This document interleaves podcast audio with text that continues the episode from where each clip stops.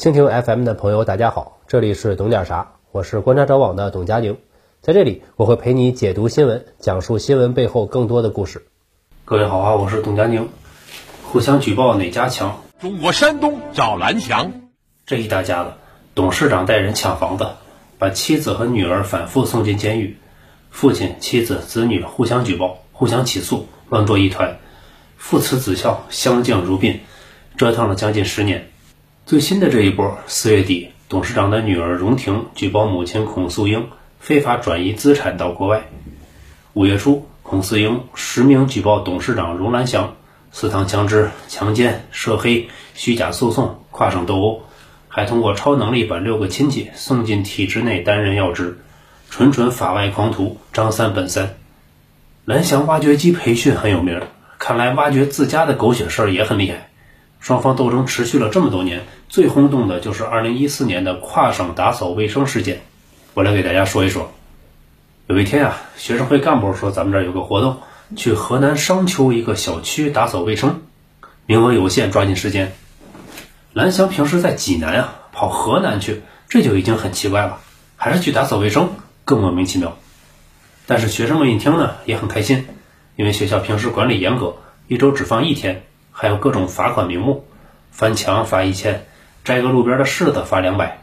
生活枯燥，有个机会出去走走，就也报名了。校方精心挑选出一百多个人，都是些快毕业而且身强力壮的男生，就坐着大巴出发了。这一行人跨越三百二十五公里，颠簸八小时，路上每人发了两个馒头、一瓶水、一包榨菜，就到了河南商丘。快到的时候，带队的汽修系主任跟学生摊牌了。说这趟打扫卫生啊，还是次要，主要是打架，要帮校长争夺离婚财产。这个财产就是天伦花园的三百五十一套房屋，听说过买一套、两套、十套、八套的也有啊。这一买就是买下了整个小区啊。其实这个小区不光是他们的，根本就是他们造的。开发商是蓝翔的一个房地产公司，二零一四年价值就到了一点八亿，合一套五十万。到现在应该更多了。商丘房价不说大涨，也有小涨。夫妻双方因为这份财产已经争了好几年。这时候是女方孔家在把守。孔素英的父亲孔令荣已经七十多岁了，每天晚上就干脆睡在大门口，还雇佣了一帮老头老太。这么一帮老人战斗队，你说谁敢碰？突出一个威慑力强。相持久了呢，荣兰祥丧失耐心，决定还是强攻。老师给学生发了木棍、铁锹、白手套，还为他们加油打气，有点像拳击台旁边的教练，拿个水瓶子滋点水，拿毛巾擦擦汗什么的，再拍拍脑袋。可是没想到啊，早在给学生发干粮的时候，军心就已经不稳了。很多人就嘀咕：路上发几个馒头就让我们给你卖命，而且对面都是老人，这一棍子下去，我不得养他们全家？就是年轻人也不行啊，这是械斗啊！我们是颠勺的，不是背锅的，所以现场就没什么人动手。再加上警察及时赶到，事态就算平息了。后来八个人判刑，聚众斗殴罪，其中四个人是校领导、老师，另外四个是孔素英的亲戚。这场斗殴让人对蓝翔产生了很大疑问：你这学校到底是教什么的？学生们交钱是来学习的，怎么成了你们家豢养的打手了呢？就说是有点师徒情分，私人关系可能比较好，可是也不能如此嚣张、兴师动众的远征啊！学生们以后怎么看这个学校？来我们这里学切墩儿，以后出去可以切人。那你说这蓝翔技校的老师们怎么就有胆子呢？哎，他们还真是有这个传统，以前就没少动手。根据离职老师们的说法，一九九零年代，济南的职校江湖上出现了三百多个职业培训学校，由于信息不发达呀。拉伤员主要就在车站，互相之间呢就有很多摩擦，经常武学交流。荣兰祥专门组建了一支武学交流正规军，有老师，有亲戚，对外负责比武招生，一年打上百场，每次发点补贴，五十、一百块。对内呢肃清门派，有学生退学要教育一下，搞不好是外面的卧底。如果几个人一起退学，就把带头的关起来打，还要派人跟踪到他家。意思是我知道你住哪儿。直到荣兰祥成了济南市天桥区人大代表，这支有着深厚武学底蕴的队伍才解散。但是对内的把控一直存在。荣兰祥常在学校大会上讲，不管你是东北虎还是西北狼，到了蓝翔都是小绵羊。所以无论是跨省打架，还是现在荣兰祥、孔素英说对方涉黑，都不奇怪，毕竟传统异能嘛。当初夫妻俩创业，启动资金大多来自女方家里。孔素英的父亲孔令荣不光出资，还帮忙搞关系。后来荣兰祥发达了，就开始自己搞事情，还养私生子。孔素英知道自己错付了这么多年，想要争取自身利益的最大化。跨省打架这一年，孔素英和荣廷等人在产权上有争议的情况下，依然把房子卖了出去，涉及上百名业主。同时进京举报荣兰祥，列出七宗罪，什么寻衅滋事、聚众斗殴、行贿。重婚、家暴、虐待、故意伤害，直接把荣兰祥人大代表搞没了。荣兰祥马上反击，一纸状书，用非法处置财产的名义，把孔素英和三个女儿全送了进去。二零二零年四月，孔素英刑满释放，刚出来又被济南警方带走了，因为同一罪名而进宫，今年一月才放出来。荣廷是二零二一年九月出来的，但最倒霉的还是买了房子的人。二零一七年，几百号人被法院要求强制搬离，至今小区门口还有控诉荣兰祥的海报。这么多年呀，双方的持续交火一直没断，相信之后还会有，咱们就等着吃瓜吧。我这里想顺便说一说中国的职校，你很难想象普通高中会发生这种事情，它反映了一个基本现实，即便是在龙头学校里，职校生也是不受尊重的。自从高校扩招之后啊，职业教育的辉煌落幕。普高成为了所有家长的心头好。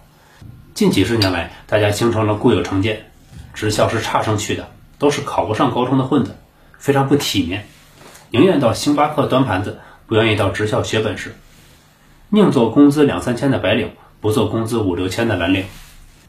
这一成见又反过来作用于家长们，让家长觉得反正都上了职校了，还能差到哪去？放弃了对孩子进一步的教育和要求。但是从发达国家的经验来看，这一现象必然会改观，因为想要发展高端制造业，必然要有发达的职业教育体系做支撑。以前职业教育野蛮生长，一九九零年代为了迅速发展起来，职业学校走上了缺乏监管的市场化道路。蓝翔为什么一年打上百场？有那么多竞争对手，就有这个因素推动。这种市场化竞争中，比的不是谁家技术教得好，教育能力强。而是比谁家拉客能力强，这样一来，自然是谁心狠手黑，谁就能出头，劣币驱逐良币。市场化过程中，技校生在学校的眼里也不是传道授业的对象，而是嗷嗷待割的韭菜。有蓝翔老师回忆，自己工资两千，但是提成能拿上万。这个提成怎么来的呢？靠忽悠学生转专业，一方面把专业不断细分，诱导他们多次交钱。比如你来学厨师。学一段时间就说，其实这个呀只是基本功，这个领域大了，西餐、中餐、面点，再学那就算深造了，或者干脆就说不合适，你这个天分各方面呀，不行就转个专业，艺多不压身嘛，反正就是想尽办法反复收割，老师就从中分红，有 KPI，不达标还要罚款，好家伙，这些诈骗和挽回领域的手段，一样在未成年的职校生那里可以用。这也不是蓝翔的专利，很多职校都这么干。去年央视还曝光了江西一所学校，学生想拿毕业证，先得交五百八十块钱，实习期间仍然要缴纳伙食费、住宿费三千四百八，说实习满五个月可以退款，其实退也退不了。我国拥有全世界规模最大的职业教育体系，中等职业院校七千两百多所，高等职业院校一千四百多所，但普遍大而不精。广告做的相当成功，全国知名，但管理和教学水平不忍直视。这种乱象下，学校、学生、家长普遍性的破罐子破摔，导致现在同时出现了就业难和技工荒问题。毕业生宁愿送快递，也不相信靠技术能赚钱。据估计，二零二五年中国制造业会出现两千五百万的人才缺口，这就是职业教育乱象的苦果。那我们需要什么样的职业教育呢？这方面，德国是公认的国际标杆。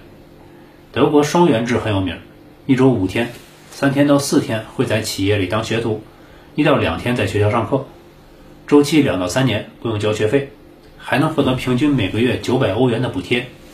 这就是一种校企结合的教育模式。这种条件下，小学毕业之后就有六成学生会走向职业教育的路线，毕业生就业率高达百分之九十六，而考大学的就业率只有百分之八十二。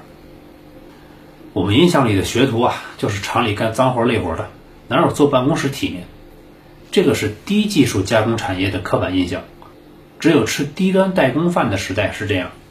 实际上，在绝大多数发达国家里，蓝领并不是脏和累的代名词，都是靠双手劳动、靠技能吃饭，谁也不比谁优越。英国也有国家资格框架，强调学历证书和职业资格证书等值。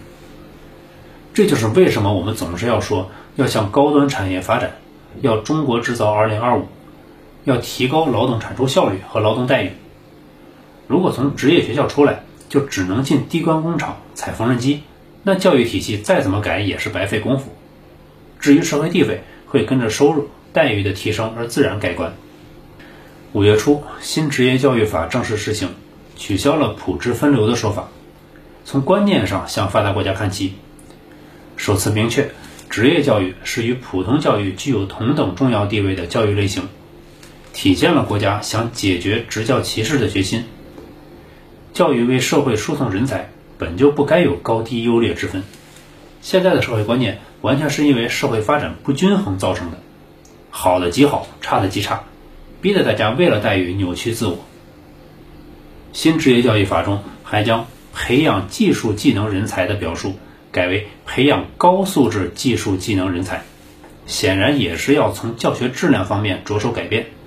配合国家产业升级的进程，因此我真心建议荣校长，与其把精力耗在宫斗戏码上，不如多关注蓝翔的发展，回归教育本位，配合国家积极探索职业教育的新方向。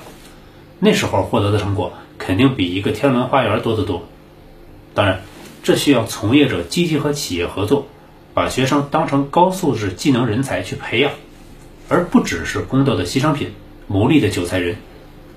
这对于从业者的要求可能有点高，但是违背大势必然不能长久。仗着中国执教最响的名号，不做出点贡献，怪可惜的。